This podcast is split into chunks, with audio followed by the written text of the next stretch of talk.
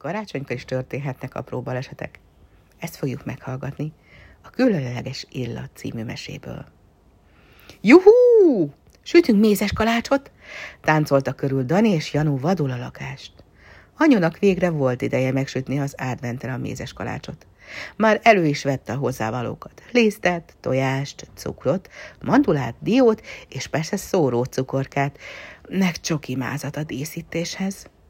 Akkor lássunk is neki, nevetett a fiúkra, amint beugráltak a konyhába. Janó óvatosan beleszitálta a lisztet a tába. Ám amikor anyu nem nézett oda, nagyot fújt, és egy nagy adag liszt a bátyja arcán kötött ki. Dani barna haja tiszta fehér lett. Ám amikor ő is belemarkolt volna a lisztbe, anyu megfordult. A lisztnek a tálban a helye, nem a gyerekek fején. Ez van a receptben. Anyu összegyúrta a tésztát, aztán adott Daninak és Janónak is egy-egy darabkát, hogy tovább gyúrják. De muszáj volt belisztezni a kezüket, hogy ne ragadjon hozzá a tészta.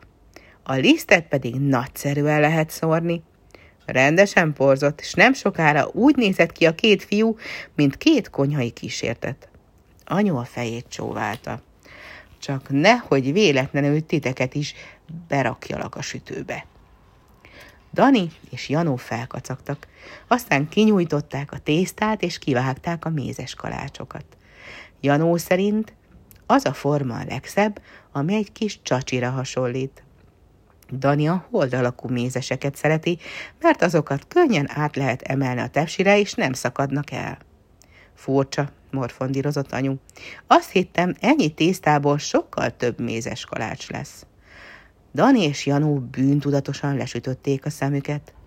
Ha egyszer olyan finom a nyers tészta. Aha, értem már. Szóval titokban befaltátok, bosszankodott anyu. Remélem nem fájdul meg a hasatok. Ahogy anyu betolta a tepsit a sütőbe, megcsörrent a telefon. Móni az, a nagynénétek, már vártam a hívását. Örült meg anyu. Valamit meg kell beszélnem vele, majd aztán folytatjuk a sütést. Dani és Janó beszaladtak a gyerekszobába. A lakásban isteni mézes kalácsillat terjengett.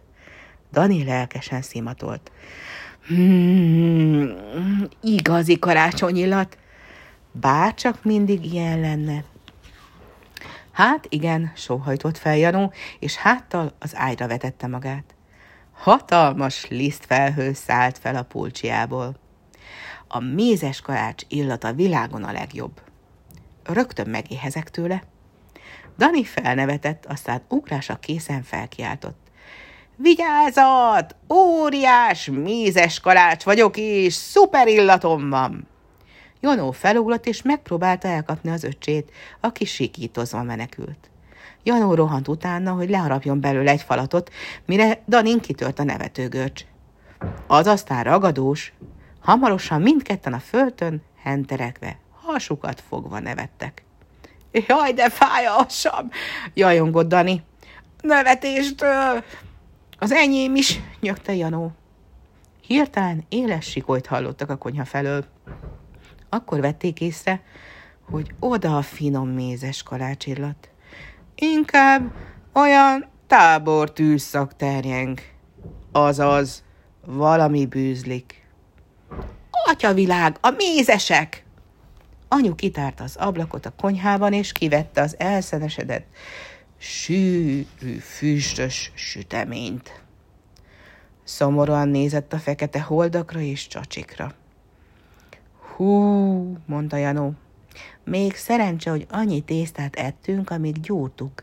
Így legalább nem ment, mint kárba.